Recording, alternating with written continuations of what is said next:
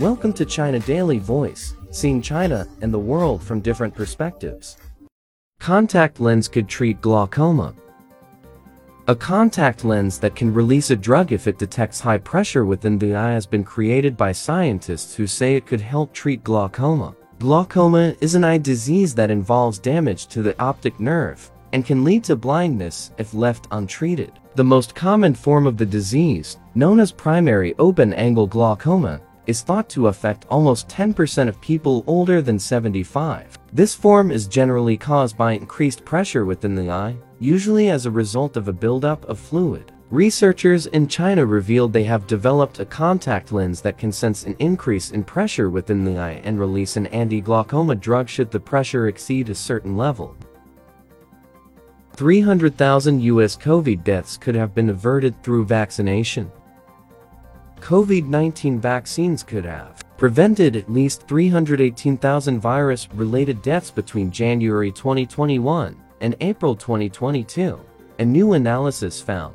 The analysis used real-world data from the Centers for Disease Control and Prevention and the New York Times, and was done by researchers from Brown School of Public Health, Brigham and Women's Hospital, Harvard T. H. Chan School of Public Health, and Microsoft AI for Health. Their findings suggest that at least every second person who died from COVID since vaccines became available might have been saved by getting the shot.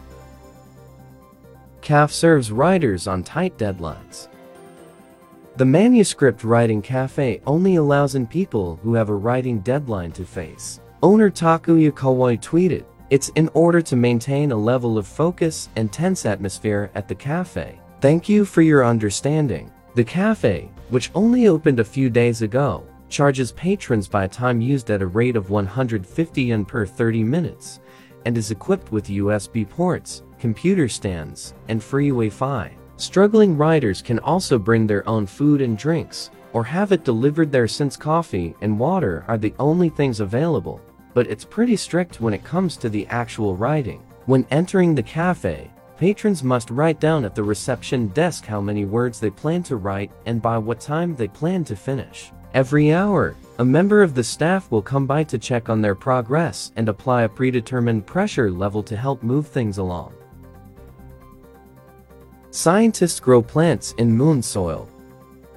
For the first time, scientists have grown plants in soil from the moon collected by NASA's Apollo astronauts. Researchers had no idea if anything would sprout in the harsh moon dirt and wanted to see if it could be used to grow food by a new generation of lunar explorers. The results stunned them. Holy cow, plants actually grow in lunar stuff. Are you kidding me? said Robert Ferl of the University of Florida's Institute of Food and Agricultural Sciences. Ferl and his colleagues planted Thale cress in moon soil returned by Apollo 11's Neil Armstrong and Buzz Aldrin and other moonwalkers years ago, and the seed sprouted. The downside was that after the first week, the coarseness and other properties of the lunar soil stressed the small, flowering weeds so much that they grew more slowly than seedlings planted in fake moon dirt from Earth. Most of the moon plants ended up stunted.